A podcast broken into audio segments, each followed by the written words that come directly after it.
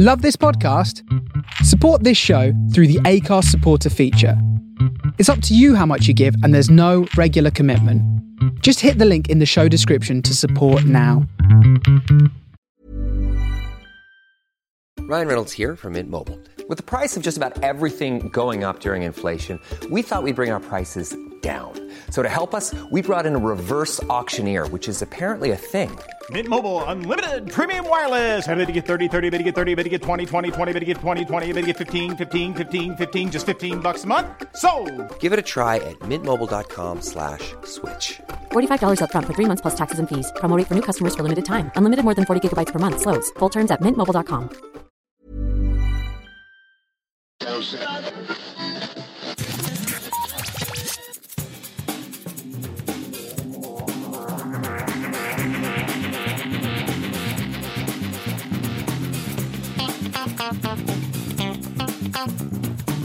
Hello and welcome to episode 80 of Geek Time Radio. I'm here this week with Ross. that was excellent. I'm very happy that that happened. I thought- Hello, Dave. Hello, Ross. I thought you'd appreciate that. Very good. Yes, I thought a Batman kind of classic Batman twiddle Yes. would, would suit you. I, I mean, Amanda's got her I love reading thing, so you know, I, I thought you you could do with something. Oh, that's very good. I do. I also like reading. well, you can have an I love reading books. It's fun. as well if you want. Thank you. If you could, if we could get like a three minute, just a song basically made up of all of them, and I could get that at the start, that'd be great. I can give you a Excellent. Very much the soundboard at work there. yes, yes. I have the soundboard out. so, so yeah. How you doing? I'm doing. Oh, I'm better now. Good. Yeah, no, I'm really good, Dave. How are you? I'm very well, thank you. Been a been a slow month Yeah. for me. I don't Ah. know why. Different things going on. Been outside. Remember that? Remember that outside? What is this outside you speak of? But yeah, I've been there. Did some stuff there. It was crazy. yeah, yeah. It's this big open world game thing that goes on like constantly. Yes. So yes, you've been going out outside a lot. What what have you been doing? Uh, well, I mean, the outdoor stuff's like just stuff. Uh, it was my birthday. Went to Reading, that kind of thing. Nice. Uh, Reading Festival's great. I built I built a wardrobe. That was something. I had, I've had like a big, you know, like every like once in a few every few months you'll go. I'm not having this, and you just change your life in, in, inside your house where Yeah, you live, yeah, yeah. and everything moves everywhere. Yeah. That's happened, and all my stuff. I've got a, uh, I've got the beginnings of a Dave-esque collection of uh, of graphic novels. Nice, Obviously, nice. nowhere near the sheer volume that you you've got. No, no, not not to the the sort of hundreds and hundreds that I have. Yes, the library Yes. of Dave. yes. Uh, yeah, um, I've I've been watching uh, a little show called Firefly. Ha! An, an anonymous donor, uh, Dave, an anonymous donor whose identity shall remain hidden, sent me a copy of the series. yes, yes. And um, yeah, as much as I'm someone who who who thinks they won't like most spaceship sci-fi things, uh, I'm really enjoying it. good, good. How far Uh, how far through are you? I think I'm. I think I've just finished episode eight or something Nice. somewhere, and there's there's 14, so I'm about just sort of past halfway, maybe nine. I don't know. Um, but yeah, it's good. It's really good. I think there's a lot of Western tropes in it. Yes, yes. So there's are. a lot of stuff that if it was a Western, I'd be like, oh, this is a bit on the nose here. But because it's eh, removed of that setting, yeah, it, it I'm, I'm I've got a lot of patience with it. Like I also think I also think a lot of the writing's a little bit on the nose. Like some of it, I go, oh, we didn't need that, did we? but I, I'm I'm happy to sort of withhold that because I'm I'm enjoying it and it's a good ride. yeah, Uh, yeah, it's good. It's good. It, it, it's a little bit. There are some. There are some general sci-fi. This is how sci-fi works. Things like there's a set of planets, and there's like an evil group of people who are like the police, kind of. Yeah. But then there's like the rebel guys, and it, it follows that kind of. You know, this Yeah. is how sci-fi is. But if if you look, you know, in terms of the actual, because it's about the people, not necessarily about the stories. I think that works much better yeah. and I like it a lot. And you've got like you've got like the sassy lady, and then you've got the the sort of tomboy mechanic girl, and the sort of upright doctor guy, and then the sort of hothead guy who's always like violent and stuff. It's good. It- they work together. Yeah. I'm really enjoying it. Actually, really enjoyed it. I, I I thought you would. I mean, it's it's such a funny show. It's really entertaining. Um, it is one of my favorite shows of all time. Yes, it's very good. So I'm I'm glad you finally come round to it. What else? What else? The TV stuff. Oh, you're not gonna like the TV stuff, Dave. Go on. Um, the Bake Off's come back, and it's Yes. still amazing. Uh, X Factor's come back, enjoying that. Sharon's No. back. It's all good. I have been watching some of X Factor, so yes. David. I know David. it's a guilty pleasure of mine. I have seen some of X Factor, so That's good. That's good. Uh, what's what else has come back? Impractical Jokers came back. I'm not sure if you watched that. no, no, I haven't. done know um, Matt watches that. Really So, good. Just give that a watch if you got. Uh, it's really funny. Yeah. Uh, Ballers is still going. Really enjoying that still. Yeah, Um, this month I've played a couple of games. Um, a couple of Telltale games actually. oh yeah, Um, I played the Game of Thrones one. now, yes, yeah, Um, which was fine. yeah.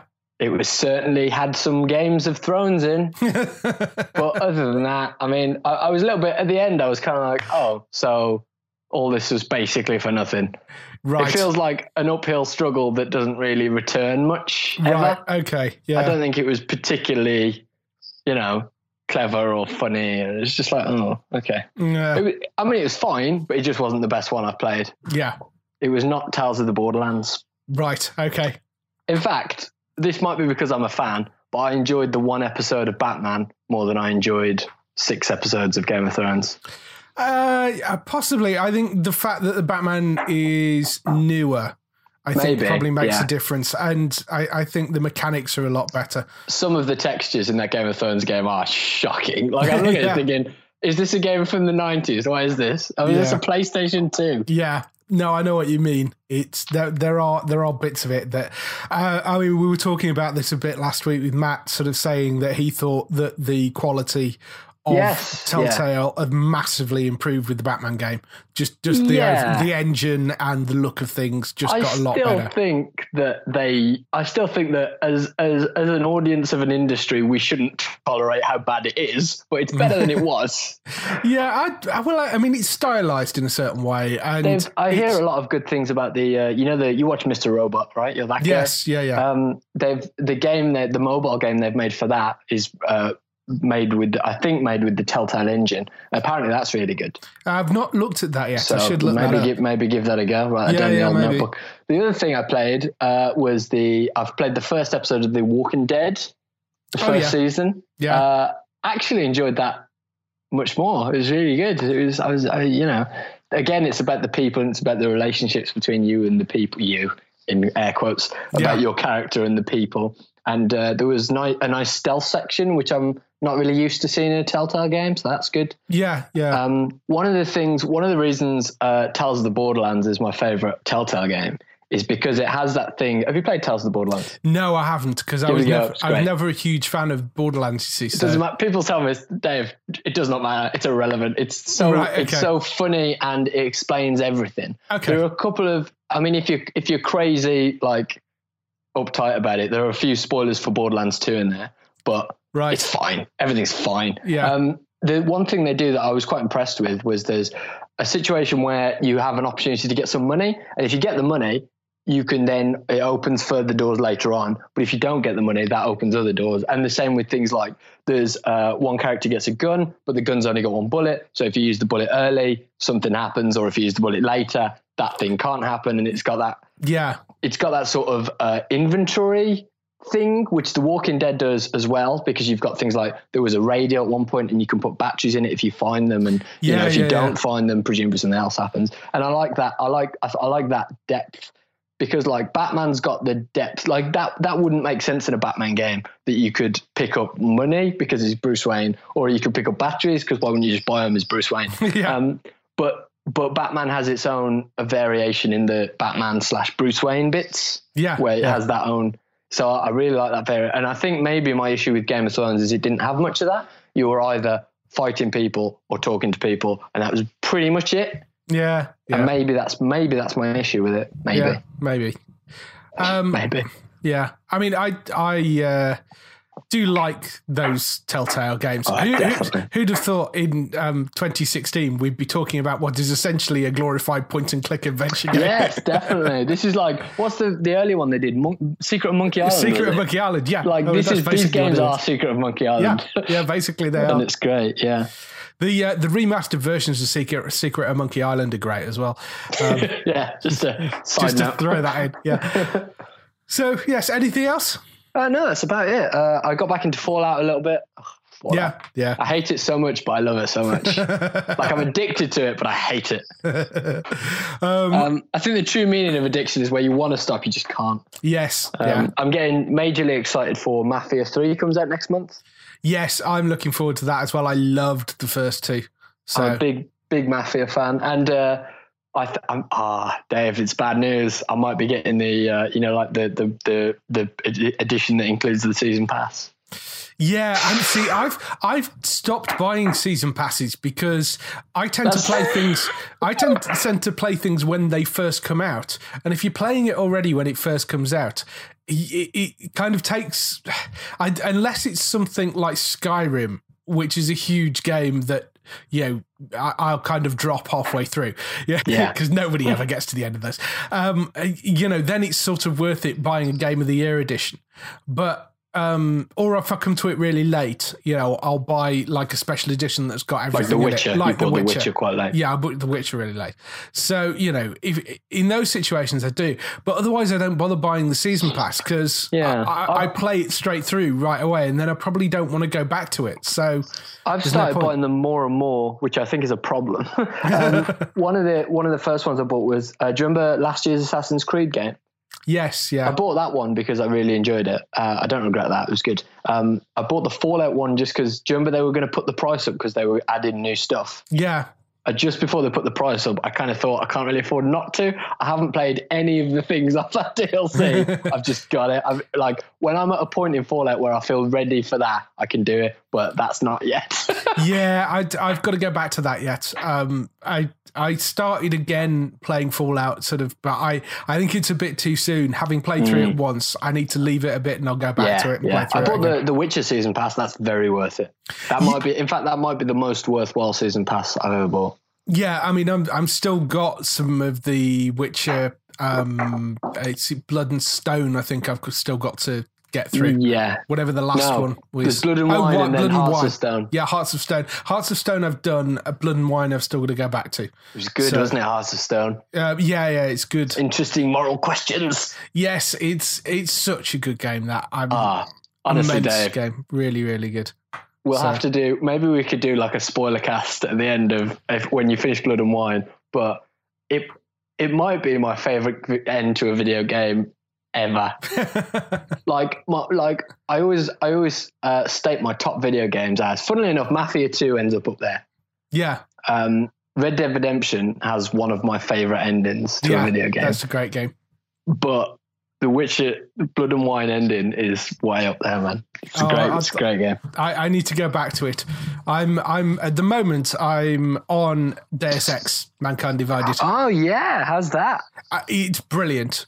Absolutely brilliant. Um, I, I've got it on PC, obviously. Um, Obviously.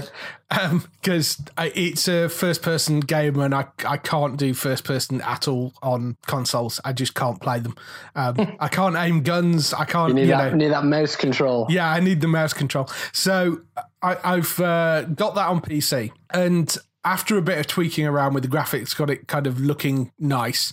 So it's Why is it with you PC gamers? You have to mess, you have to fiddle with things, you have to Well, get everything. it's- Everything to be, oh, this is super high graphics. It, it doesn't matter, does it? Just play the game. no, well, that's the thing. It's because my computer's getting a little bit old, so it's Ah. it's like messing with it so it'll run reasonably and look okay. Yeah, so it'll run reasonably and look all right.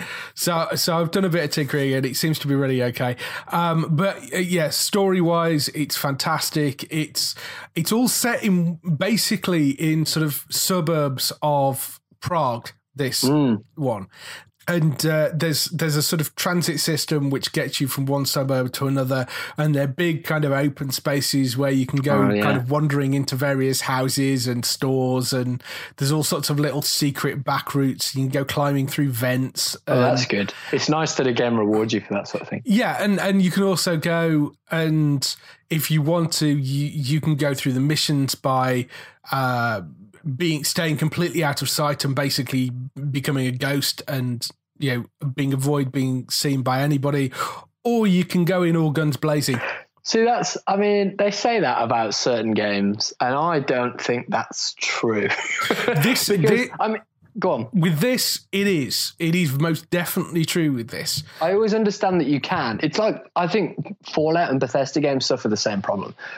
Um, you can go through like guns blazing, but I think the games uh, like that seem, I, I, I might be wrong about this, but um, seem far more rewarding if you play stealth. Like if you Yeah. play Fallout and you get the silence pistol and you sneak around all the time, you can kill most people in one or two shots. Yeah. Whereas if, if you play, I'm playing right now a sort of more run and gun approach, and it, it's it's heavier and it's harder and it's you know a bit more brutal. I mean, the the interesting thing actually with this is not so much playing guns blazing versus stealth. It's playing through. You can actually go through basically the whole game without actually killing anybody. Oh, that's good. Um, but if you knock people out and then somebody founds the person you've knocked out, they will wake them back up again. oh, okay. So it, that in itself makes life a lot more difficult. And Wow. obviously, it's difficult if you go in and just shoot everything. That's difficult on its own because there are a lot of mobs that come at, at you. But it's it, but but there are difficulties with taking that stealth route as well Sure. of sort of trying not to be seen and So so it's not, not killing people. It's not that one's easy. It's just that they're both really hard. Yeah, yeah. I mean, bo- both approaches, and inevitably, you can end up going up for a stealth approach and then getting spotted, and then all hell breaks loose, and you end up kind of. I've had that happen a couple of hmm. times, um, and you you can go back and reset and try it again. But you know, I, I the way I like to play through it first is I don't try not to do that very much. You know, somebody spotted me, somebody spotted me. There's not, you know, that's Yeah, that's yeah. what's happened. So I've been on about getting uh, the latest Metal Gear game, and that that's runs a similar yeah, sort of. You can you can kit it out so that you can do all stealth, but it's. But I think I think it's better in those kind of games to do it where you do play. If you do play stealth, and you can try it, and then if that doesn't, if you do get spotted, then change tactics. And I think that's, if anything, that's more fun and interesting because if you do get if you don't get caught, you've got that fun, exciting stealth thing. But if you do get caught, then you know the rocket launchers come out and you get to do you know some bit of destruction. Yeah, yeah. So um, I'm just playing through that at the moment, but I've I've loved the Deus Ex games ever since the very very first one came out because this is the fourth I think in the in the set, and that I mean the first one was is one of the best games I've ever played. Um, I mean it probably wouldn't stand up now, but um, it's it at the time was you know this huge open environment and has always had this thing where you can go through and take any approach you like. That's always been the way with those Deus Ex games. So they've carried that through. So I'm I'm really enjoying playing that at the moment. That's really been my own kind of main gaming. TV wise, Narcos is of course back. Is it? Yeah, yeah. Narcos is back for season two. Um, so I'm halfway through that season already. I sort of binged watched like half a season in because it's only eight episodes or ten episodes. Oh, that's good. Um, so I'm I'm halfway through that in one sitting in one night, basically. Amazing. But that's brilliant. It's as equally fantastic as it as the first season was. They are talking that there may be a third season coming up as well, but obviously won't be based around Pablo Escobar. So yeah, I, that uh, that's well worth going back to, and I uh, do hope they do something more with it because it's so great.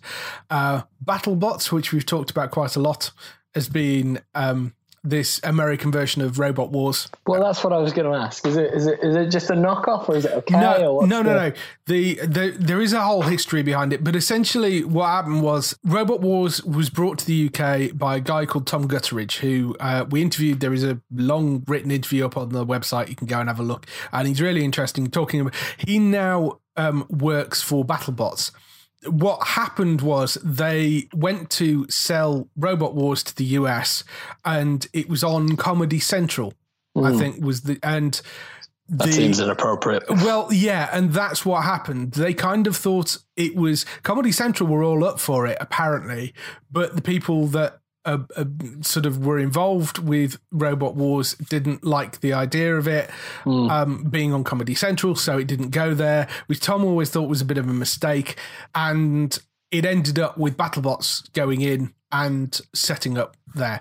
So uh, BattleBots is actually I mean, the whole thing originally stems from a group of guys in San Diego, which is who Robot Wars uh, got the licensing from in the first Oh, place. right. Uh, so BattleBots is set up by the guy that kind of set up the original Robot Wars in the US, I think. The difference is it's there is a, a quite a big gap between the robots that you see on Robot Wars and the robots you see on BattleBots. The BattleBots are um, bigger, way more violent, much Uh. more carnage. Uh, they're given far longer to be able to put the bots back together for the different fights, and they are unbelievably destructive. I mean, if anybody saw the episode this week, the the there is the first fight. One of the bots gets absolutely destroyed. I mean, like the whole front end of it is taken Oh off. The wheel comes off. It- It's incredible. The and they they have different rules in that you they try to discourage people just using wedge shapes with flippers because Yeah. they say they end up being boring and you see quite a lot of those on robot wars there aren't really many um there's no house robots because they don't feel they need them um because the robots themselves are so destructive plus they say it'd be very difficult to build house robots which could do damage against some of the robots that are put in the arena That sounds good. Because the a lot of the robots that are in the arena are not only built by amateurs kind of they're sort of amateurs but people that have been doing it for 10 years 10 20 years Yeah, right. and they're also people that are sponsored pro teams in there oh, as Oh, well okay, right. so there, are, and and because of that thing about not having wedge shaped bots, trying to avoid using flippers, the bots themselves are far more interesting. You know, hmm. they're weird and wacky designs, but um, just immensely destructive. It's and we had a discussion with um, somebody on on our Facebook page about the show, and we was he was saying that he finds the Americanization stuff a, a bit grating which uh, is understandable. But you know, you can always fast through, forward through some of those bits and Sure. just watch They've the no. Craig Charles.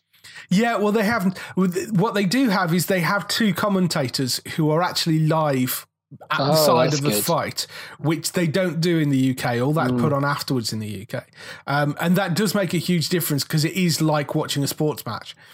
So, like a big American sports, like boxing fight. Sure. So, so it's it's good. It is worth looking at. It's it's slightly different, you know, but essentially it is two robots beating the hell out of each other. So you know, um, Who like- doesn't want to watch that? Exactly. So that's that's quite good fun. Uh, I also caught the first episode of The Night Of on um, Sky Atlantic. That rings a bell. The night of. Yeah, it's it's been getting um, fantastic reviews in the US, and I can see why. It's essentially about a guy who gets invited to this party. He's a sort of college student gets invited to a to a party. He's the guy that's supposed to be driving there. Something's wrong with his car, so he can't get there. So he borrows his father's taxi, um, Right. and he's dri- he's driving along. He's trying to figure out where to go. He stops, and somebody gets in the back of the cab because he can't work out how to turn the um, not in service light, The light. on. Yeah, sure. Uh, he manages to get rid of those. Then a girl gets in, and it's an attractive girl, and he ends up hanging out with the girl, who suffers later on an unfortunate incident, and he's there. And people have seen him, and he shouldn't have the car. And it's sort of Ah, about okay. what happens the rest of that night. But it's fabulous. I mean, it's a HBO show. Um, it's a very HBO show in that it, it's sort It's of very HBO it- it is. I mean, it's you know, it's it it's got weight to it. It's um, really intense, very very interesting. Uh, it's fantastic quality. It's all set in sort of Manhattan, New York, that kind of area. Uh, it- but it, it looks brilliant. The acting's superb. Uh, really, really worth looking up. It's on. The I night of. I think the whole lot of it is on their TV and it's on. Um, so you can you can get it on their TV. I, I think they've actually dumped the whole lot on there in one go. I'm getting. I'm getting that. Did I, did I say about this? oh, you're you're getting Now, Now TV, are you? I'm dumping the uh, I'm dumping this the Sky oppressionism and getting Sky's now TV. yeah, yeah, yeah. Uh, It's a, it's a valid way to do it. We've said many times. It's if you've got a decent internet access. Yeah, yeah. um, Now TV, Netflix, and Amazon Prime will cost you about the same as the basic Sky subscription. Yeah, So you know, if- Um, my uh, uh, had to. She's not really my stepmom. Um, told me that uh, a program she used to watch called uh, Cold Feet is coming back tonight, yes, yes, it is. which uh, I'm going to check out. Uh, Yeah. apparently, that's going to be good. Yes, I, I'm sure that will be. I didn't watch the original, although I do remember it. Um, I, so I probably won't be watching this one, but I, it was very, very, very popular. Uh, it's an ITV show, um, so I, I'm sure that will be fantastic for fans of the original show. Yeah, so uh, Night of I've been watching, and Gilmore Girls, which I'm still watching at the moment. Excellent, Dave. uh, I'm I'm almost on to season six. It's so emotional. They're just so they speak so fast, Dave. It's just brilliant. Ah. It's brilliant. It's funny. It's wonderful. I and I know it's not exactly the sort of show that we possibly should be. Well, I don't know. It's funny. It's it's great. it's It's, got great, loads of loads of kind of nineties pop culture references in it as well. Um, Well, I don't know what you mean about that. um, it's got um, Danny Strong in it, who is one of the now one of the creators, who's a massive Hollywood film writer now. He's now one of the creators of Empire. It's got Jared Padalecki from uh, Supernatural in it as well. Uh, a very very young Jared Padalecki in it. So. Um, uh, for those supernatural fans that want to see a teenage Jared in it, there, there you go. Um, and it's got the the girl that is in uh, I can't remember the character's name, but the girl that is in uh, How to Get Away with Murder as well, who plays the the sort of office assistant sidekick Yeah. of the lead, she's in it as well.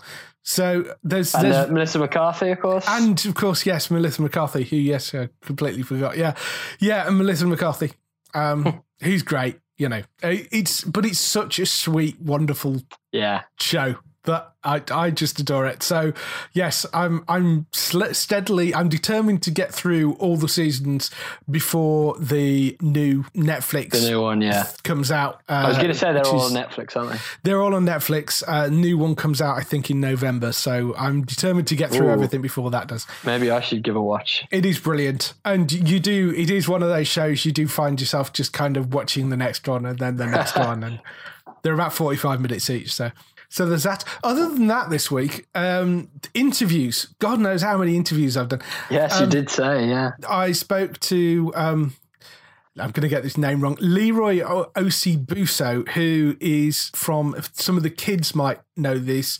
Uh, he's a, the kids. so I mean, like and that. by that I mean it's, it's aimed at quite young kids. Uh, there's a show called Jamillah and Aladdin, which is on CBBS and C, CBBC, uh, and he plays the genie in the show. So Oh, nice. I interviewed him. That was a written interview, so that's up on the website now if you want to go and have a look. Matt, who occasionally does this podcast, you might also know, also does a uh, Walking Dead podcast. So we did a preview of the upcoming season of Walking Dead, which is on his entertainmenttalk.org website if you want to go and listen to that. There's a couple of other interviews I did. I spoke to Simon Franglen.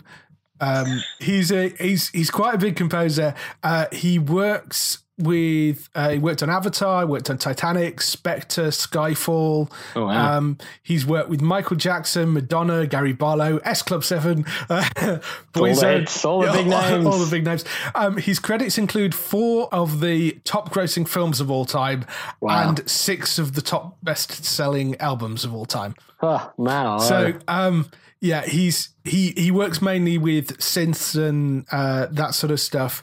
Um, so he he's been working with another composer.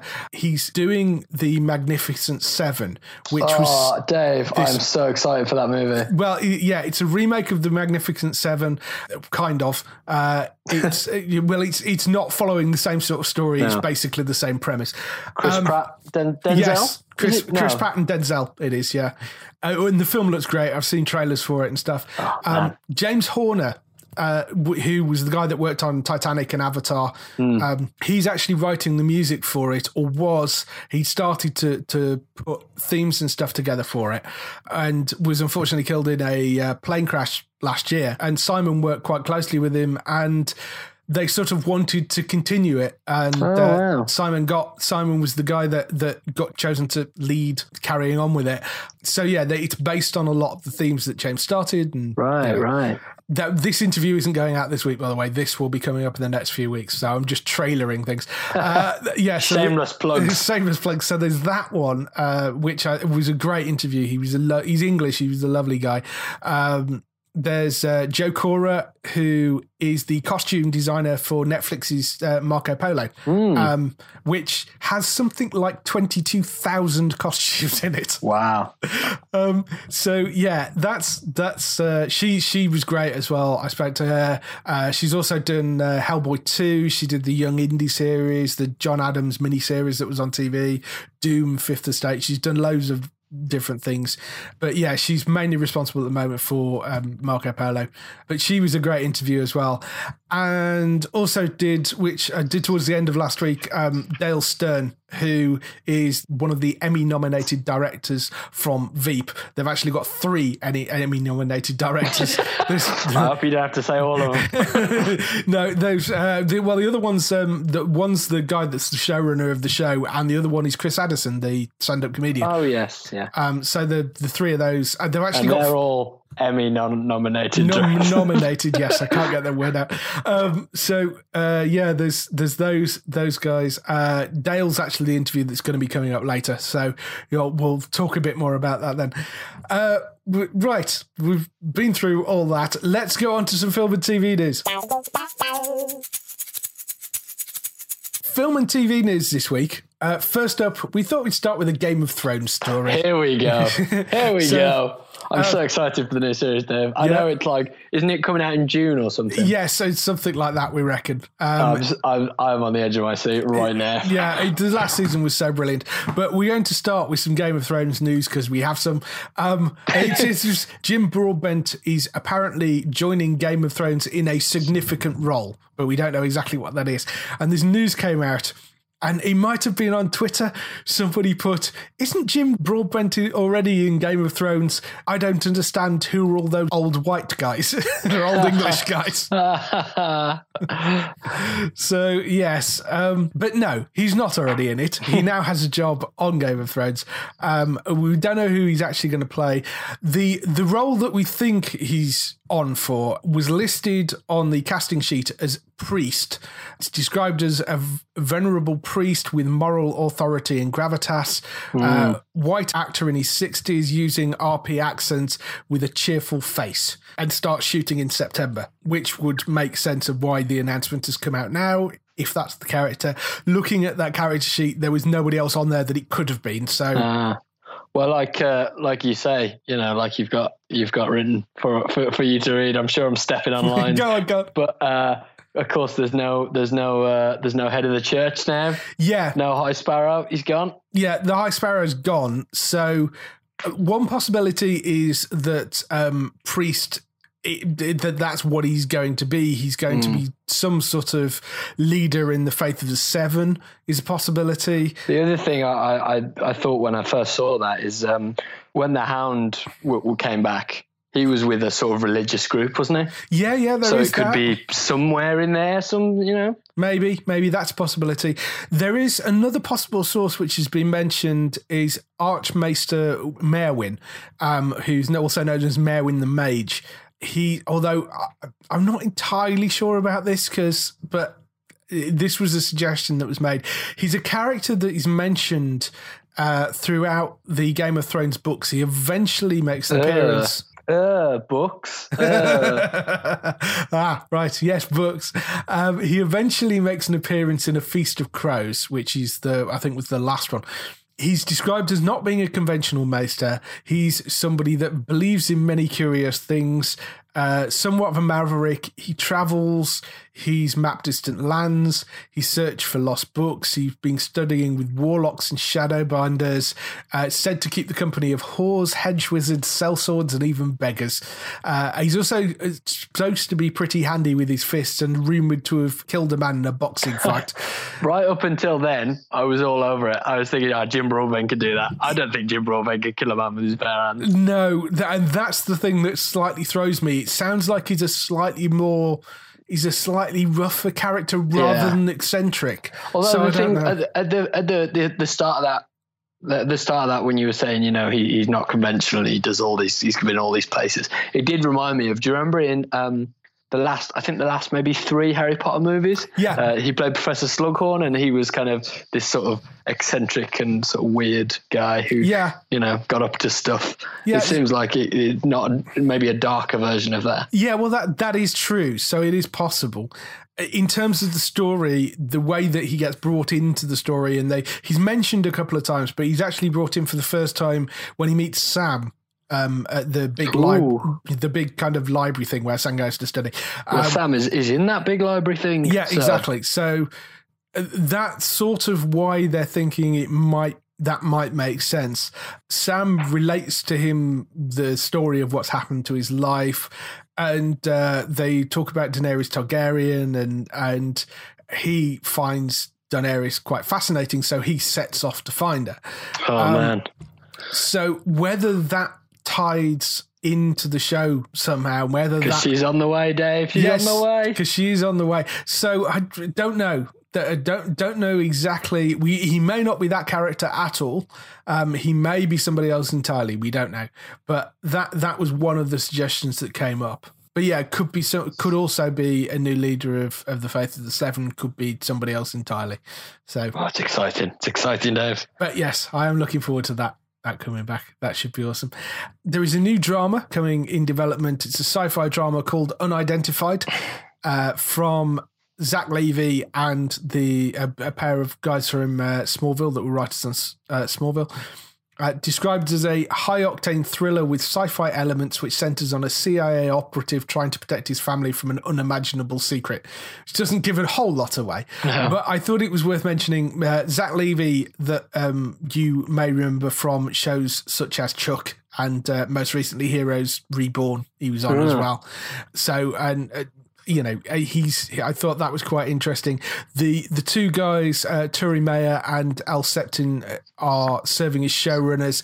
Those guys are both veterans of Smallville and exec abuse and written shows before. They also worked together on Vampire Diaries, Hawaii Five O. They worked on Salem. Um, it's been written by Sean Finegan, who wrote The Getaway with or with or Getaway with Ethan Hawke and Selena Gomez. So yeah, I mean, I don't know any more about it than that, other than it is in development at the moment. But I thought that hmm. might be one to keep an idea. Seems like a good for. pedigree. I'm not convinced by unidentified as a title because that really Yeah. confuses things. Although, yeah, that's true. Unless is it, is it actually that you've written your read your own notes wrong, Dave, and it just hasn't got a name yet and it's unidentified? No. is that what's happened? No, no, although I did make that point when I wrote the original post. But yes, because because it's like, yeah, thanks, Zach. That's really going to confuse things when writing about this. I presume it's like an unidentified flying object, and that's where the sci-fi stuff comes in. I, I guess, yeah. I mean, high octane thriller with sci-fi elements and a CIA operative, so sounds quite likely. Um, that yes, could be some sort of alien thing. I don't know. Speaking of aliens, smooth segue. uh, Georgina Campbell has been cast as Lyta Zod on Krypton, uh, which is a DC show, but I think it's actually sci-fi that are making this one. Um, sci-fi in the US. I thought, you, I thought you meant it's actually sci-fi, like you said. That last one had sci-fi elements. Well, this is actually sci-fi. no, it's a sci-fi channel, I believe, the people commissioning this Hmm. one. It's it's kind of you know how how Gotham is Batman without Batman. This Yes. is basically Superman without Superman. It's set couple of generations back from Superman, so it's it follows Superman's grandfather Seg El. It's it's set in a very turbulent time for the House of El, where the once great family has been ostracized and shamed, but they don't actually say why. Um, well, it's gonna get. It's gonna get worse. yeah, yeah. There's not a lot of future for those guys. But that's I suppose that's good because um, you know Gotham. So so much of Gotham, you go, oh, it's a shame because they end up with like Batman references, and without Yeah. Batman, that kind of it's like you know spoils it a little bit. But because because that's so far before Superman, is like did you Yeah. say his grand his grandparents? grandparents, yeah. So that's so far away that it could probably do what it likes a little bit without having that sort of um, having that weight of, of knowing that it's got to go this particular direction. Yeah, and uh, I mean, it, some of the relationships are going to be founded that you know, uh, but but there, there isn't there, there isn't quite as much like weight to it in terms of you know it has to go in one particular direction. Yeah. Um, so Georgina um, Georgina Campbell, you may know from uh, she was on Tripped on E4. She was on After Hours, Flowers, Flowers, Murder by My Boyfriend. She was on where she won a BAFTA. Uh, she's currently working on Guy Ritchie's King Arthur movie.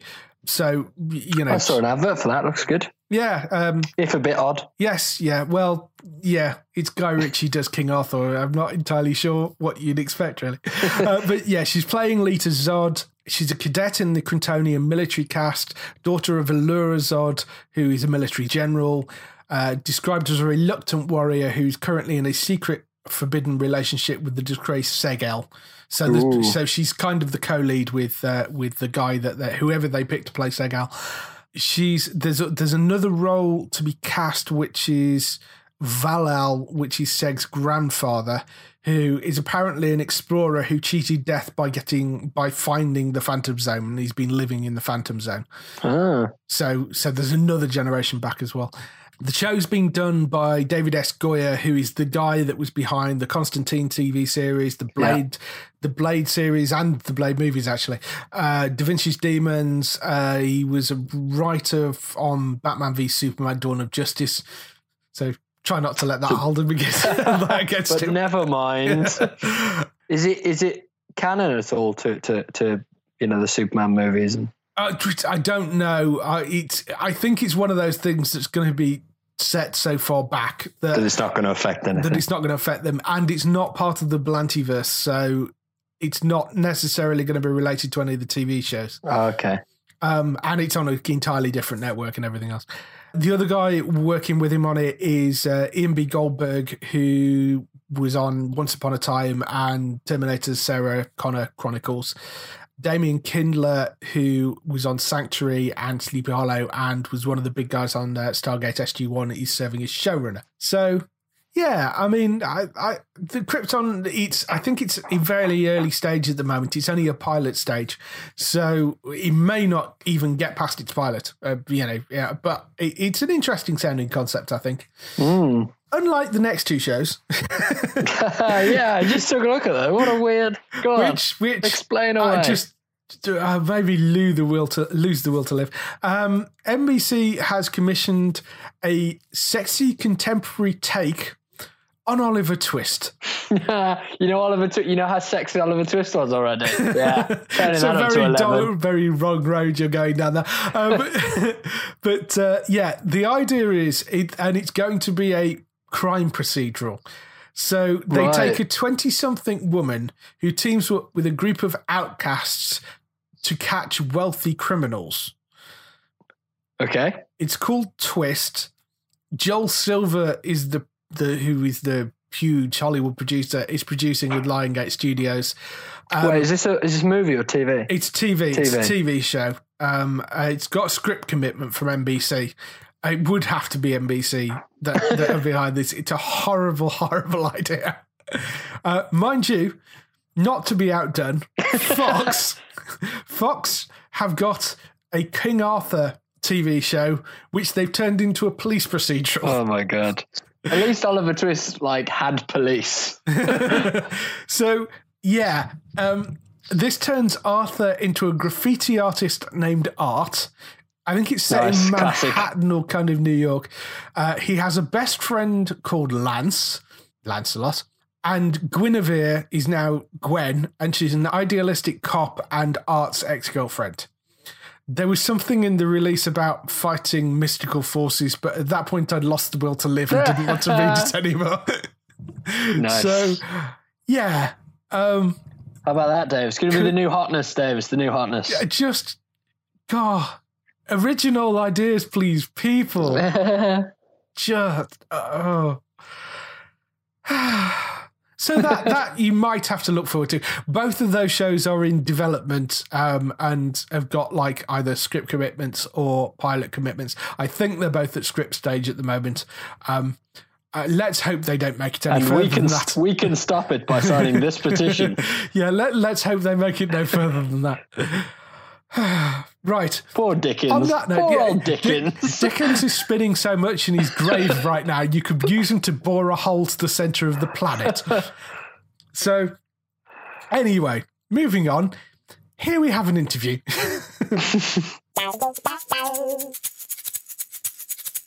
As I mentioned earlier, the interview this week is with Dale Stern. He is the Emmy nominated director of HBO's and Sky Atlantic's Veep. He's actually worked as an assistant director on Veep from the very beginning. Uh, he's worked on iconic shows such as Curb Your Enthusiasm. He worked on the Bruno movies and Borat movies. So this was basically his first Hey, I'm Ryan Reynolds. Recently, I asked Mint Mobile's legal team if big wireless companies are allowed to raise prices due to inflation. They said yes. And then when I asked if raising prices technically violates those onerous two year contracts, they said, What the f are you talking about, you insane Hollywood ass? So to recap, we're cutting the price of Mint Unlimited from $30 a month to just $15 a month. Give it a try at mintmobile.com slash switch. $45 upfront for three months plus taxes and fees. Promo rate for new customers for limited time. Unlimited more than 40 gigabytes per month. Slows. Full terms at mintmobile.com.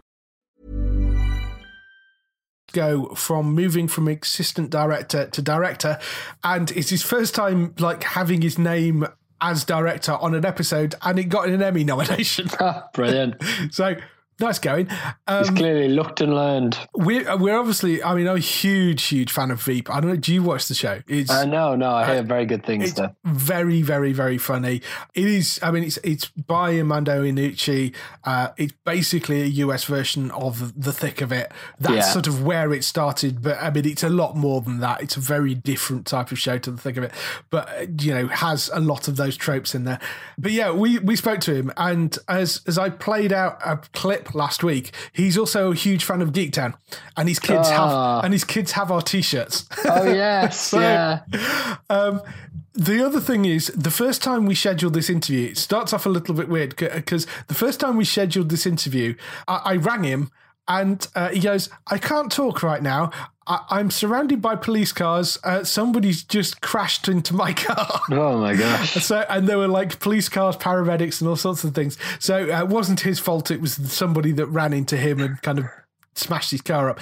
Uh, so yeah, we that was sort of how we started the conversation. But uh, this is a few weeks after that original phone call. So uh, so yeah, here's the interview anyway. It's about half an hour. He was lovely to talk to. He's a wonderful guy, um, and we talk about Veep and like everything else he's doing. So here's the interview. We'll see you afterwards with some air dates. Hi Dale, it's Dave from Geek Geektown. Hi, Dave. How are you? I'm all right. How are you? I'm, I'm fantastic. It's it's good to finally talk to you. Yes. I'm so sorry about last time. That was nuts. It's absolutely fine. Oh man, some lady went through a red light and basically bent my car in half. Oh no! yeah, yeah. Went right when you called. I had like a, uh, an, an ambulance, three police cars. You know, it was just it was there was a it was a whole circus going on at the time. Yes, that was completely nuts. Yeah, I'm assuming so uh, you're so- all okay. So, so today I flattened my tires. I, I locked the door from the outside, and I've surrounded myself with bubble wrap so nothing would happen to me, so I could talk to you. Fantastic. Good. Well, thanks for uh, finding the time and not being in a car accident this time. That's good. Yeah, right. Well, I, we're actually it's very it's very funny. Um, we love Geektown, and uh, um, my kids wear your T-shirts. My oldest boy has the one of the the, the caveman turning around with the spear, saying "Stop following me" to the uh, to the uh, the primates. Really? And uh, just just just the other day, uh, my little one had to have he had to have to because it suits him so well. The one was uh, I, I aim to misbehave, and he really really does. Oh, that's awesome. Uh, yeah, so uh, really excited to talk to you. oh, that's fantastic. Oh, well, I'm, I'm so happy about that. I don't think I've ever met anybody that's bought one of the t-shirts before. That's fantastic. Oh, really? They're cool. Yeah, no, I. And everyone, uh, uh, they're in baseball, and everyone asks us, "Where'd you get that?" So we've been telling them, "Oh yeah, Geek Time. They're, they're really funny T-shirts." Oh, great. Oh, I'm, I'm so happy about that. That's brilliant. anyway, um, yeah, but, um, So yes, we wanted to talk to you because you're a director on um, Veep, which is a, f- a phenomenal show. It's absolutely brilliant, um, and uh, we absolutely love it over. It airs on Sky Atlantic over here, and and I just absolutely adore it. Uh, and and you you directed the episode from last season called Mother, um, which got nominated for an Emmy, and, and as far as I can tell, that's the first kind of thing you actually were were the main director on. Yes, it's the first time I was given credit as the, as the main director.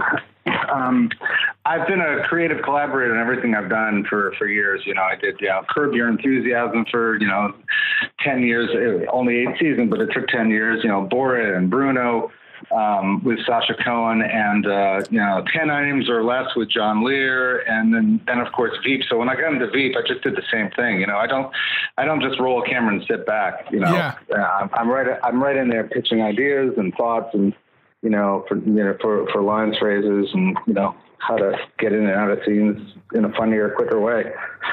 So, Yeah. but, but finally, uh, you know, they let me have my own episode, which was fantastic. And they, they let me do it the way I wanted to do it, which was even more exciting for me. So it kind of came out, it basically came out just the way I wanted it to be.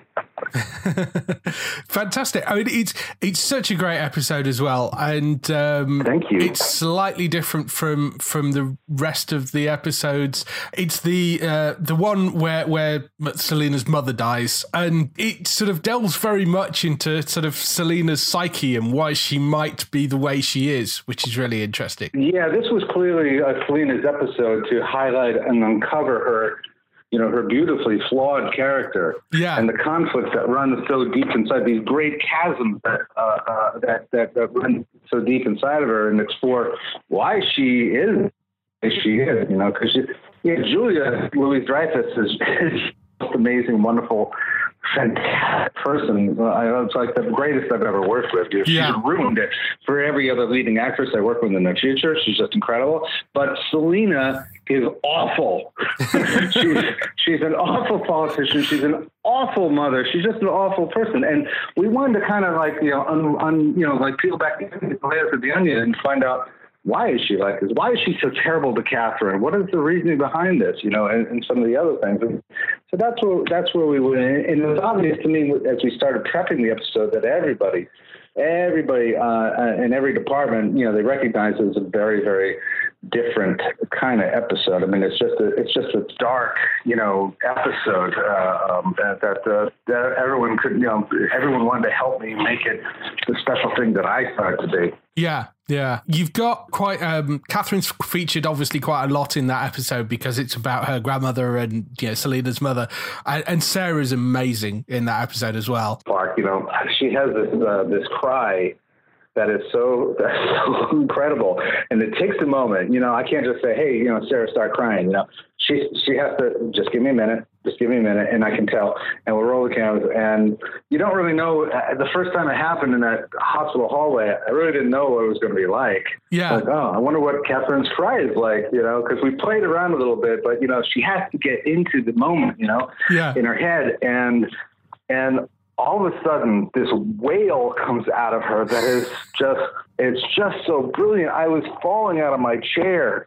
I could not believe how funny it was. And it just it was just it's just great. She's she just she's magic in, in this in this episode. She really comes to life in this episode you know and it sets up other things down the road you know for the season. Yeah. I mean, it's it's just brilliant. I mean, that I, I loved this this last season. You should say you're you're nominated. It's got something like uh, fifteen Emmy nominations. The the show this time round. And, yeah and three of those are for directors. The other two being Chris Addison, who a lot of people in the UK will know very well. He's a fantastic stand-up comedian, and Yeah. uh, Dave Mandel, who uh, is the other person nominated, and he's also the showrunner. Now, now, is it a good idea to win an Emmy over your boss? I, I'm not sure. Uh, that's a good one. Yeah, I, I, I might not even I might not even show up. I, I might actually try to you know counter campaign on myself, saying that uh, you know I was just awful. I was drunk, or I did it from a halfway house. I don't know. Yeah, but um, uh, it, I mean, it's going to be what it's going to be. You know, uh, Yeah. Dave Mandel is such a genius. He really helped out in this episode too. He, he he's he's he's so great. I go way back with him. I mean, I did Curb with him. You know, Yeah, I've done. yeah, yeah. He, he- you know, he he hired me on a commercial campaign, so I've worked with David for years and years and years, and we have a wonderful shorthand. And uh, he's really he. When Armando left the show, uh, you know, it was a real panic for me. Like, oh my God, now what's going to happen? And then Dave stepped in, and you know. Dave is is kind of the perfect person to take over the show because he, he's a you know incredibly smart. He knows all about politics. I think he's a political major and political science major, and he's got uh, different but great comedic sensibilities than Armando. You know, and uh, what he did was kind of expand the show a little bit and bring us into like a, a a broader com- comedic universe and slightly darker reaches of, of comedy. Yeah, there are some very, very dark moments, um, dark comedic moments in in the last season as well. You know, so yes, I can see where he's he's played with that. Yeah. And by the way, Chris Addison, dear friend, love him. He's he's uh, he was a bit of a mentor as well in the last couple of years. You know, Yeah. He came in. Uh, he he came in very quietly because Armando, you know, started bringing his friends in from the UK to direct. Yeah. And you know, they they all have a little bit of a different style, and I was kind of the emulsifier between them and Armando's concept of how the show would would be would be shot. You know, they would they would start to do something. No, Armando likes it this way. You know, so uh, uh, and Chris he he picked up the torch. It took him a little bit, just a couple of days, but he picked it up and, and really ran with it. And he's so great. Uh, you know, I mean, everyone in the UK knows how funny he is. He's Yeah. just a charming guy. I love him dearly, and I'm really thrilled to death that he is nominated. Yeah. Yeah, that, I mean, me, me too. I I saw his stand up. I think it was last year or the year before, um, and he's just hilarious. Oh, he's hilarious on the set. I mean, he's just he's, he's just a hilarious guy. Yeah, uh, he's he's very very funny. So I, you know, I'm. I, he, is he back? I'm assuming he's back next year directing as well. You, you're directing next year as well, aren't you? Yes, uh, and I've asked them to give me something, uh, another kind of an outside of the box, you know, dark gold, you know, gem. Because I love those. I love that. I'm not, I, I, that's where I live. You know, I was raised on British humor. I, Yeah. you know, I was I was very sick as a child. I was home most of the time from school, and I would watch, uh, gosh, Monty Python, the Marty Feldman Show, Benny Hill, Fawlty Towers, Black Adder. You know, I was just, you know, I, I got, I got later on. I, I somebody turned me on to um, the Day Today Brass Eye, you know, with Chris Morris. Yeah, yeah, yeah. You know, that was a carrot they waved in front of me. Oh, by the way, you know, when they first asked me to do the show, they they threw the, the three names. They they gave me the Julia Julia Dreyfus, Yeah. Armando Iannucci, and Chris Morris, and I'm like, well, how can I say no to that? My God, this is crazy. You know, I, I it's like it's like it's like hitting hitting the lottery. You know, working with them. Yeah, So yeah. I was I was you know really really really jazzed. And one of my first movies that really. Uh, I feel like I'm blabbering on, but I got to tell you, um, No, go- go on. It connects to the dark. It, it connects to the dark comedy. Is Peter O'Toole? You know, in this country, you know, you talk about Peter O'Toole, you think of you know the, the movie in the desert and Yeah. great and brilliant dramatic actor. Man, when I was about 14 or 15, my father, who is one of the funniest guys I know, my father used to read. He he would sit and read the obituaries and laugh. I mean, he he found humor in everything he said to me, he goes, I'm going to take you to this movie. I think you're going to like it. And we went to it, and it was it was so bizarre. It was so outside of the box. It was so dark. It was so insane. It was the ruling class with Peter O'Toole, right. Yeah. and that that movie kind of changed my life a little bit. You know, I fell in love with that type of crazy dark comedy. Yeah. And yeah, so uh, yeah, so I asked for another kind of a you know outside of the box one. Yeah, no, I think that's a good idea. Um, how, how did you end up working on on Veep in the first place? I'm assuming it was it was a meeting with Armando that took place. All right, well, this is a two minute story. You want to hear it? Yeah, go on. So I was working on Curb Your Enthusiasm. Yeah. Um, and I get a I get a phone call from HBO telling me Armando Iannucci from the UK is in town and he wants to meet you. He's got a new show and he wants somebody that is not like a normal kind of AD, which, you know, I'm like, so what does that mean? uh, he wants somebody that kind of, you know, thinks outside of the box. And we just figure with your, and he knows what you've done with, you know, Borat and Bruno and this one and Religulous that he thinks you might be able to fit in. And I, um, I, I couldn't believe it. Armando Iannucci wants to meet me in America, you know. So I'm like, yes, yeah, absolutely. So they they broke in a meeting after work, and during the back half of the day, one of my PAs came up to me. They were passing out uh, hot chocolate. He gave me a hot chocolate, and he made it with coffee. I don't drink caffeine at all. You don't want to give me caffeine because you don't know what's going to come out of my mouth, you know. Yeah, yeah. And I drank like most of it, and I realized, oh my god, I had caffeine in it. So I leave work. I drive across town. On the way, I feel it coming on. my leg is twitching. My head is starting spinning. I'm starting to perspire. You know, I finally get there. I, I, I sit at the table. Armando comes in. He goes, "Hello, hello, Armando. Yeah, I'm let me tell you about the show." And he talks for about two minutes, tells me all about the show. Yeah. He goes, enough about that. Tell me about yourself. So I said to him, I literally, this is verbatim. I said, well, Armando, it's like this. I can roll the cameras, sit back, and let you do everything, or you can go sleep in your trailer all day long, and I will shoot your show just the way you want it. and we just looked at each other for a few seconds. He says, Right, nice to meet you. Thank you so much. And he left. And I, I'm walking out of the building. I'm walking out of the building, and I texted the producer, Man, I am so sorry. I can't believe I, I said that. And she wrote back, he loves you. You have to do the show. so that, that, that's how I that's how I met him, and he took me up on it. We were doing a scene early on, and uh, we were like, uh, I think we were in the DAR in Washington, and uh, we were watching the monitors, like take four, take five, or something, and you know, he just Yeah. he's looking, goes, "This isn't working." He goes, he looks to me, and says, "You go fix that." I go, all right, yeah. What do you want me to? What do you want me to do? He goes, just go fix it. Like, oh, okay. So uh, I go out there and I kind of made a couple of small changes I thought might help out. I changed the blocking, told the cameras what's going to happen, changed a little timing. We came back, we shot it. We ended up shooting a couple more times, and you know, I guess it worked. He he he didn't he didn't he liked it, I guess, and so he kind of spent less time walking out to the set. He would just send me with either his thoughts or mine. so so that's how all that happened.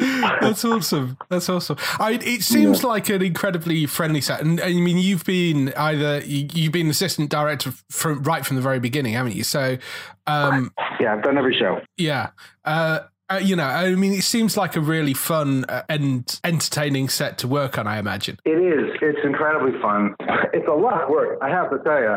Um, there's a lot of characters. You know. Yeah, There's a lot of characters in every scene, so that's a lot of mouths to feed. And the scripts, like a normal half-hour show, is like uh, 29 to 31 pages. Our scripts clock in at like 63, 64 pages.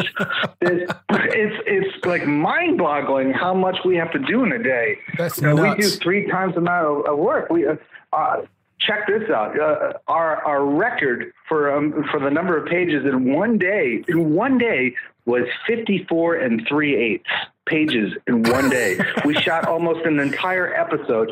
We were, I mean, everyone was having heart attacks uh, the week before, saying, you know, when we told them. All right, we're going to shoot this whole episode in one day. We're going to do, you know, 54 pages, and they're all like, "What?" and uh, our, it was it was Armando who did it, who was you know my idol. He, he's just a super genius, and we did it, you know. And it, it was it's a great episode. It's such a great episode. But we usually clock in between like 12 and 17 pages. It's a lot of work, and we're all family. It's such a fun set.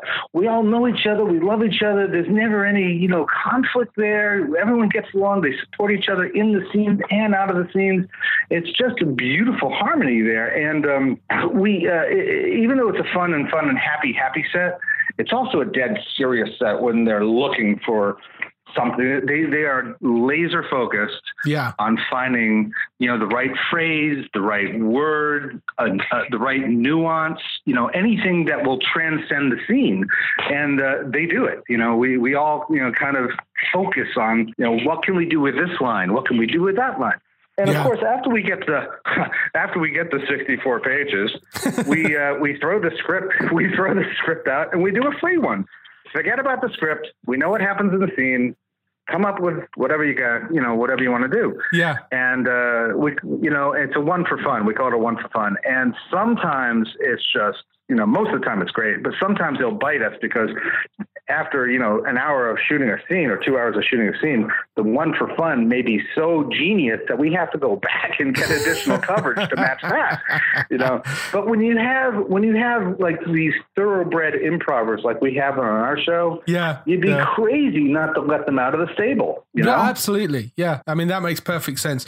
That you know, you you've got you've worked on a number of things that have those sort of improvised elements because you know, as I say, you worked on Borat and and the Bruno movies and, and Curb. You know, all of which have that sort of style to them. So I, it just makes sense, really, with Veep because you've got some incredible talent on that show. Yeah, yeah, we do. They're, they're all they're all amazing. You know, even the ones that you wouldn't expect. Like uh, the one that threw, one that threw me was was uh, was Reid Reid. Scott- I mean Reid Scott, who plays Dan. You know, he plays such a straight, kind of a straight, you know, character. Uh, he's. Uh, I thought he was going to be the uh, the straight guy, but you know, man, when we throw away the script, he comes up with take after take after take of the funniest stuff. He's a brilliant improver, and I've learned that with you know, like all of them. All of them are just you take them off the page, and, and they come up with some fantastic stuff. Yeah, You know, Yeah, I just love that the show is made like that, and I think it comes across on screen because it's it's such a funny show. It's really entertaining. I'm I'm a huge huge fan of it. So you know, I'm I'm glad that that it's it sounds like it's as much fun to show to you know to, to shoot and to work at than it is to watch. So it, it is a lot of fun, but again, it's a lot of work. You, yeah, you know, well, yeah, yeah, You- you know, sure. we get hate mail. We get hate mail from our families, which are only like a couple miles away. You know? uh, when we shot in Baltimore, we shot in Baltimore for four years, so I would be in Baltimore five, you know, six, six or seven months out of the year. Wow, where Uh, where are you based? yeah, you know. where, where are you based normally? Well, I live in Los Angeles. Oh, okay, yeah. Yeah, and, and a lot of the people do. And so we went out to Baltimore. Baltimore seemed like the sensible place to shoot a show about Washington. Yeah. Uh, and it was good because uh, I think that's what helped us out, being away from uh, uh, all of the distractions. Yeah, Um, so we could, uh, you know, we can we can take advantage of the architecture out there as well. You know, Armando, we- we set it up with a lot of flow. We'd like to, you know, be able to have like Selina come out of a limousine in this great, you know, Washington type environment and walk into the halls and go into rooms. And we would go through, you know, two hallways and two rooms in a single take Yeah. and never have to worry about it. When we moved to, to, to California, we had to build a lot of that, you know? Yeah, And yeah. so uh, we, we would leave her, she would leave a room, go down the hallway. We'd have to cut. And sometimes, you know, the next room she walked into was scheduled two or three days later. So we had to kind of remember, okay, what did we talk about? You know, what Yeah. did we do? And what was I wearing? You know, so it became a little bit, it was a little bit of a challenge, but we figured it out. yeah, yeah. You know? I suppose it, at least it makes life easier for for you guys, even if it's a bit more of a pain. At least you are seeing your families a bit more. so Yeah, yeah, it is a bit of a distraction, um, and and and they're terribly distracting these people that live in our house. Um, speaking of distractions, my, my my episode, my episode was so. I knew that um, my episode was that they gave me that Peter Huyck and uh, Alex Gregory penned so beautifully Yeah. was really, really, really, really, really super special. And I so wanted to do it justice. So um, that was my, I think that was my biggest contribution to, the, to this episode was um, in, in my prep, I, I knew that I had to remove all distractions Yeah. out of all the actors. I need to have them, I had to have her especially completely focused of being in the in the moment at all times. And you know, when you do these shows, all television, you know, you bring in the actors and it's like, okay, well, why don't we try it? You standing here and let's have you over here, and you know, maybe you're over there. And I couldn't have that because you'll waste if you do seven scenes a day, you've wasted now an hour and a half of just trying to figure out. yeah, So I did something, you know, Burt, I worked with Burt Reynolds for, for years. He kind of, he got me into the Directors Guild and he trained me. And he had a lot of friends all, all around him all the time that were, you know, great directors and cinematographers and, you know, and stunt people. And they all said, Hey kid, you know, here's a tip, you know? and so one, one of them, and I stole it all, uh, which I, I understand is the great British tradition. well, yeah, no, absolutely. um, and one of them was this uh, fellow um, uh, Robby Benson, who uh, I watched one time. He he grabbed the script and he he was playing out all the characters. I said, "What are you doing?" He goes, "Well, if I play them out, I can kind of figure out where everyone should be." So I did that. I got access to the locations, uh, which we found at the last second, and uh, I, I took my I took a script and I acted out all the parts in every scene and like multiple times and took pictures of myself doing it and videos and I did like this little package of a previs and gave it to, to David Mandel to, to let him know what I was planning so that they could all be on the everyone could be on the same page when we actually got to the set. Yeah. And you know, he liked it. You know, so I was able to map it out, make these, you know, shot sheets and you know, give it to the, the director of photography so he knew how to light it ahead of time. So when we got to the set, you know, people, I'd say, okay, you're here, you're there, you're there, you're there. And I knew, I knew it made sense. Yeah. So yeah. after the rehearsal, you know, many times after rehearsal, ah, oh, this doesn't feel good. You know, let me try it over here. After every rehearsal, like, yeah, that feels good. So that was fantastic. So once we got the set ready and brought him on the, on the set, there was none of that, you know, what am I doing standing here? Why is he there? Why am I near the window? You know, Yeah, yeah, all that kind of stuff.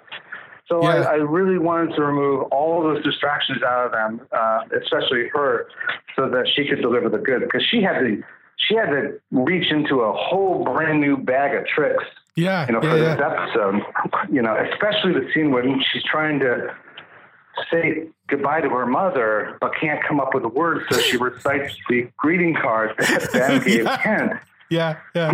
you know, and and uh, I knew I, I could tell that morning that she was she was going to go for it. So I, I mean, I got that camera like five inches from her face because I know I can because she's gorgeous, and I knew that uh, she was going to deliver. You know, that jaw dropping, rock solid gold tour de force performance that she did. Yes. I mean, I couldn't believe it. She made me cry every take Oh. on the set and in editing. In editing, I would, and then, you know, of course, a minute later in the scene, she's laughing hysterically Yeah. because of the vote in Nevada. Yeah, I mean, I don't know, I don't know anyone else that can shift gears like Julia can. No, no, it's it, it is a phenomenal performance, particularly in that episode. I mean, the whole thing's great, but I mean that particular episode, it's just so um uh, such a roller coaster of emotion. The whole thing.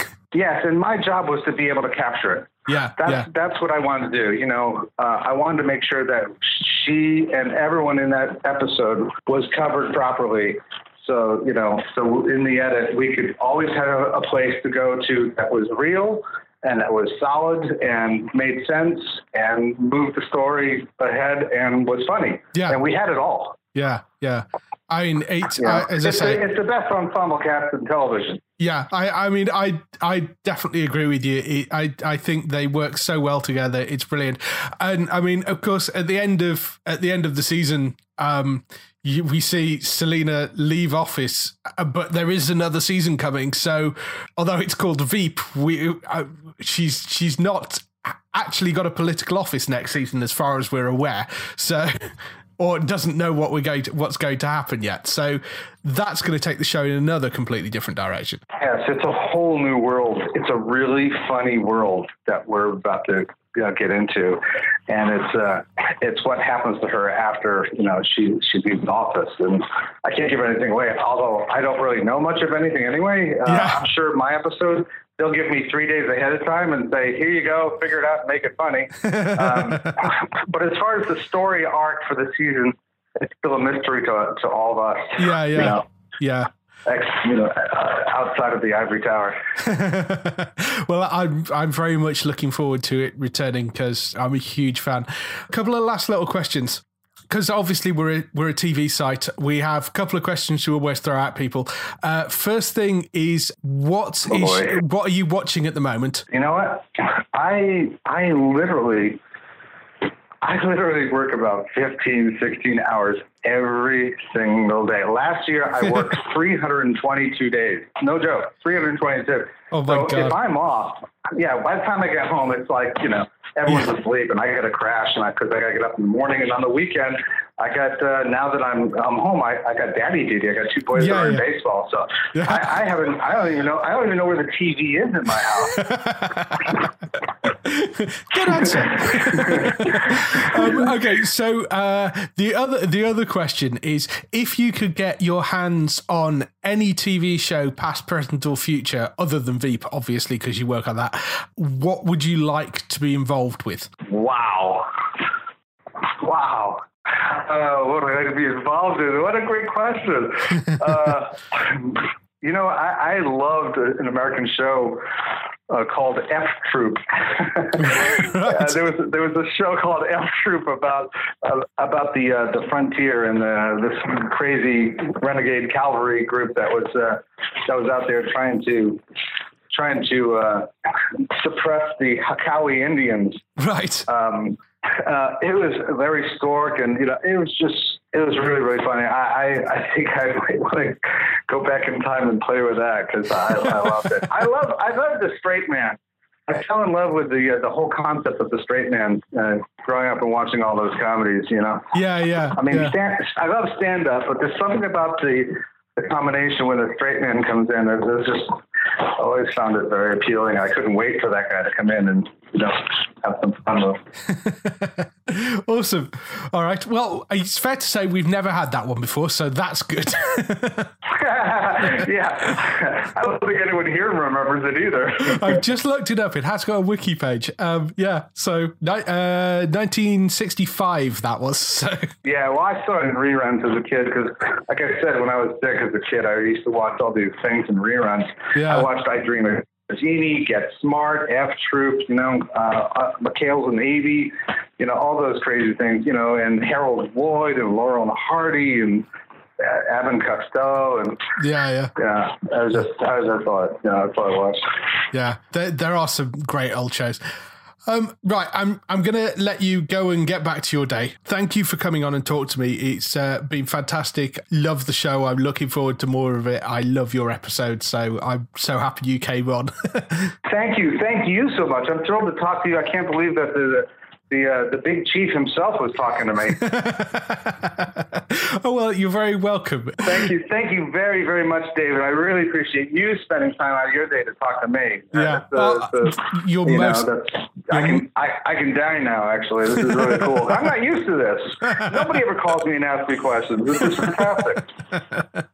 Well, I, you're I, very hope- I welcome. hope, uh, I hope uh, some of it made sense. yeah, no, it, it was great. Thanks. Cool. All Well, thank you again. All right. Thanks. Cheers. Take care. Bye-bye. Bye. So that was the interview with Dale. If you want to buy any of the t-shirts he mentioned, never, never want to, no, never want to not want to push a plug in. Um, you can go to geektown.co.uk forward slash shop. By the way, and that'll get you to the t-shirt shop. You can buy all the t-shirts you want.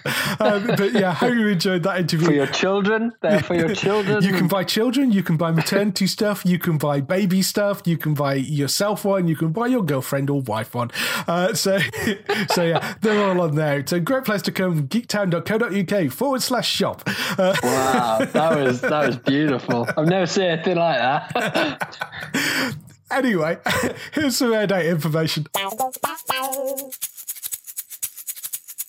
Air dates this week. First up, we have cancellations.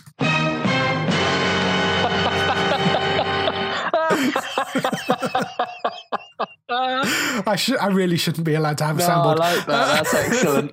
um, cancellations. We have uh, Devious Maids, which uh, is currently on its fourth season over in the UK. I think it's it's already gone out in the US, uh, but that will be it. It's not getting renewed for another season, so there's that. Um, renewals. I like it adds it adds a certain uh, validity to the show. Like some people think, oh, it's just about TV and stuff. I have to hear find- that and they're like, wait, this is heavy, man. I have to I have to find find out what what else have I got on here. I find your lack of faith disturbing. That is excellent. You know when you know when I don't mention like when I say I don't like sci-fi or something, or like Yeah. you know, um, I, Matt, I know Matt's a fan of uh, like the walk, the new Walking Dead, Fear the Walking Failed me Dead. for the last time. I know like Matt doesn't like Fear the Walking Dead. Well, Yeah, when when he mentions that you don't watch that, yes, yeah, maybe. I got a bad feeling about this. oh dear. Get off my bridge. Ah, that was good. You've mixed now. You- We're out of Star Wars into Star Trek. yeah, yeah, no. I've What? got, on? It's a lot going on. so I've got Have you got anything from the Flintstones? no. I need I've to get some loved the French shows. Flintstones. Yeah, yeah. So, so uh, I've got some. There you go. I, d- Incredible. also, if you know, if if you're feeling down, Oh, sad walking away music. sad Hulk music. Wait, It's- leave it on, leave it on, Dave. I've got to tell you, I'm uh, I'm leaving the podcast. This is the last. this is the last one I'll be able to do. That's a joke. I'm staying. Failed It's me for the fine. last time. Very good. Anyway, we should turn that off. Uh, yeah. So where were we? You can play that over the, you know, the cancellations. yeah, yeah. 'Cause that's so sad. yeah, yeah, you should do. Yes, that's I, that, that's from the uh, the end of the seventies Hulk TV series. It's Yeah. the sad walking away Hulk music. so um, yes, renewals. We got very sidetracked. Uh, renewals. Uh, two renewals. Um, Killjoys and Dark Matter. Who, which are, are quite similar sort of Canadian sci-fi shows. They've both been renewed for third seasons, so I'm very happy that they're both back because they're really good. Changes we've got coming up. Um, Blind Spot. Somebody asked about this, so we've updated it to autumn, but we don't have a more exact date from that. Uh, today we heard that the Exorcist TV series, which is currently being made, uh, is coming to randomly to Sci-Fi UK in the autumn, uh, which is a sli- I don't know, feels slightly odd to me. A place, you know, I mean, I'm you know, I'm sure it'll do perfectly well, but it it seems a bit overly horror for the Sci-Fi Channel. I would have Yeah. thought. Uh, you know, Fox, somebody like that, but I suppose there isn't a horror channel, maybe. well, there probably is, but I've just never watched it. But but but yeah, I mean, it just seems. hmm, I, I expected it to go to somebody like Fox or something like that. Yeah, you know, yeah. but good on them for getting it. At least it's sharing airing somewhere as well.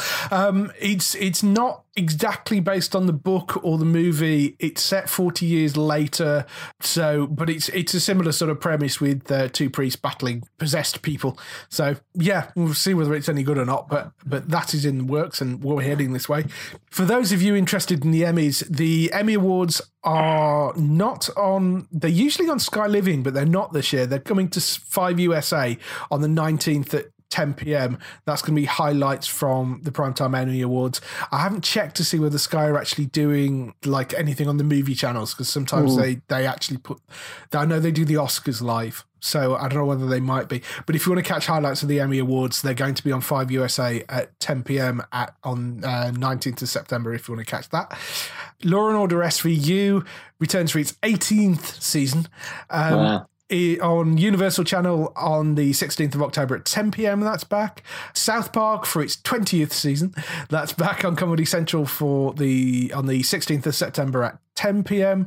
I've kind of fallen away from South Park, even though I used to love it. It's such a great show. Chicago Med, second season of that coming to Universal on 23rd of October at 9 p.m. Oh yeah, Tonight Show with Jimmy Fallon, uh, which is one of the big four Yeah, yeah. US talk shows. Apparently, he's coming to the E channel from the 15th of November at 10 p.m. That will be going out. So it's going out 24 hours after the US. But uh, I mean, it's like the thing with James Corden, though. All the really interesting bits they stick up on the YouTube channel. so, so I'm kind of. uh, I don't know. I mean I I really like James Corden. I do, but I haven't kind of gone to watch his show because all the interesting stuff I can find on YouTube. So Yeah. You know, because you can get the uh, James Corden Late Late Show. You can get day after on Sky. yeah, yeah, day after on Sky it comes over here. So tonight's show's now coming over as well with Jimmy Fallon, 15th of November at 10 p.m. on E, that is. There is a half hour comedy series starring Community's Donald Glover coming to Fox called Atlanta. That's on in November sometimes, and that's that's a new acquisition for them coming to Fox UK. That looks like it could be quite good fun. That I, I don't know a huge amount about it, but I really like Donald Glover. I think he's really good, Yeah, yeah, it's good. and that's basically entirely kind of his show produced by him. So, Oh, um, so that, that's one to look out for. Fox UK in November, Atlanta. That's called. Longmire season five. uh, There have been things flying around about the fact that it's coming to Netflix soon. Uh, not in the UK, it isn't, because although Netflix, it's, it's not a situation where Netflix pay for the show, but because they buy it off a production company that already had existing deals on in some international territories, it's Netflix pay for it for I think I think it's Australia, New Zealand, Canada, and the US but everywhere else that buys it, uh, they, their existing deals still in place, which means that it airs on TCM over here. So we don't get it until November, Ah, even though it is a next. It, technically, it's a Netflix original series Yeah. now, but it's not made internally. So that's a bit of a problem. There is also a new show coming to Netflix. If you're a, have you ever seen MythBusters? uh, yeah, yeah. I used to used So- to like MythBusters. Yeah, so if you're a fan of Mythbusters, which finished, I think, in March this year, they put the final season after about 15 seasons. They put the final season of that out. They have a new show made by the Myth, Mythbusters guys, not the two main guys. Um, it's it's kind of the rest of the people involved. Uh, it's called White Rabbit Project. Essentially, it's Mythbusters, Mythbusters 2.0. Um, it's looking at weird and wonderful events from pop culture, science, and history and the presenters immerse themselves, themselves in experiments and builds and tests as they look at the truth behind the various themes of the show. So yeah, it's I mean essentially it's MythBusters, but not not with the two main guys there, just with the rest of the team. Uh, it's called White Rabbit Project. First season of that, 9th of December. That's coming. So that's one to look out for. Next week on TV, actually, there's a show that's that is currently airing, which I just wanted to highlight, called Clever Man, uh, which we spoke about a few weeks ago. It it popped up last night on BBC Three, uh, fourth of September. Yeah, so popped up last night. It's an Australian show. It's modern reimagining of Aboriginal mythology, and it's a sci-fi drama. Oh wow. So it, it's it could be interesting. I don't know. I, it's, Did you I- check it out? Or? I haven't looked at it yet because I only found out this afternoon that it popped up like last night. Um, so I haven't looked at it yet, but it's on iPlayer. It's on the BBC Three um, channel on iPlayer. Yeah, so that that's one that I might go and check out. It's it can't be too bad because it's got a second season already. So could be one to watch, out for. Ross Kemp's Extreme World starts for its fifth season on Sky One on the 7th of September at uh, 9 pm. So that's back. Um, they're really good, actually. They're really good documentary se- series. yeah. And why on earth Ross Kemp decided he'd give up cushy acting jugs to go to be shot at. What a move, though. What a move for Ross Kemp. Yeah, so he's but uh, he's so good at it. It's, they're really interesting shows. Yeah. From Dusk Till Dawn season three starts on Netflix on the seventh of September. Um, I, I I really struggled to get back into that. I mean, it was it was fine, but you know, Our Girl should be really popular. That's on BBC One. Starts Michelle Keegan. Season two of that starts on the seventh of September at nine pm. Uh, Mock the Week season 15 part 2 starts at ni- on the 9th of september um haven't got an exact time for that i think it's usually 10 p.m i think it's changed nights from previous nights as well so there's that uh the strain season 3 starts on w channel formerly known as watch uh, that's on the 9th of September at 9 p.m. Have you been watching any of those? No, no. I'm, I'm sure they're kicking around on some of the catch up services, um, uh, particularly at the moment. That's worth going to watch because I think they're only 10 episodes a season. So, you know, they're not too much to wade through to catch up, but they're worth watching. They're, it's a good show, that. And um, Major Crimes season five coming to the Universal channel on the 12th of September at 9 p.m. So that's everything, I think, for this week. Unless you've got anything. Um, Uh, no, I'll be checking out Cold Feet. I've been meaning to watch Stranger Things. I hear good things. yes, yes, Stranger Things. gotta check that out. Stranger Things, if you haven't caught it, is well worth watching. I know it's kind of 80s like nostalgia stuff, which is a bit before your time, but it's You you you know enough. You watch enough Simpsons to be able to catch that. I do watch a lot of Simpsons. I've, I've been trying this new thing, Dave, where when people tell me to do something, I don't. Inst- Normally, I instantly, I'm instantly reluctant when someone tells me to watch something, just because, just, Just because you're, you're belligerent is what you're yeah, saying. just because I'm not doing it because you told me. Why would I do that? and it happens to my girlfriend all the time. She's like, "I listen to this album, Ross," and I think, "Oh, that's going to be terrible. I'm not listening to that." And then, a mo- and then a month later, I'm like, "This is the best album I've ever."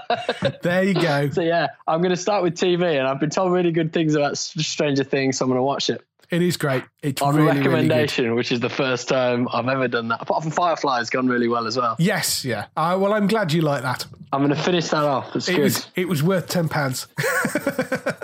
to this anonymous donor who we For- don't yes, know. yes, sorry, the and we've got no donor. idea who that was. but that's that's like the RRP.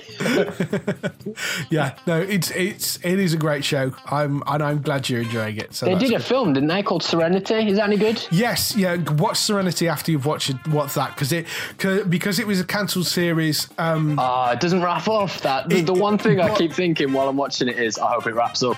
the movie wraps it up.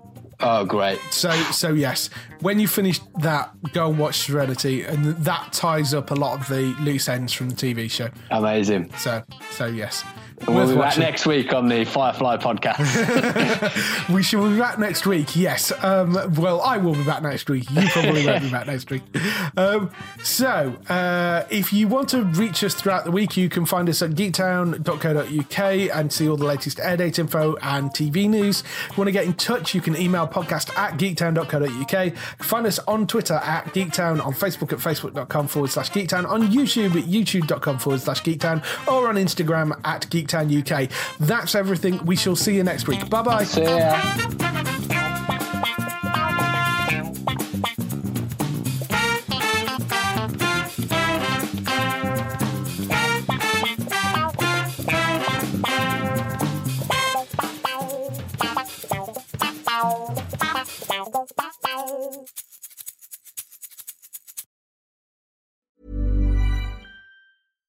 When you make decisions for your company, you look for the no brainers. And if you have a lot of mailing to do, stamps.com is the ultimate no brainer. It streamlines your processes to make your business more efficient, which makes you less busy. Mail checks, invoices, legal documents, and everything you need to keep your business running with stamps.com.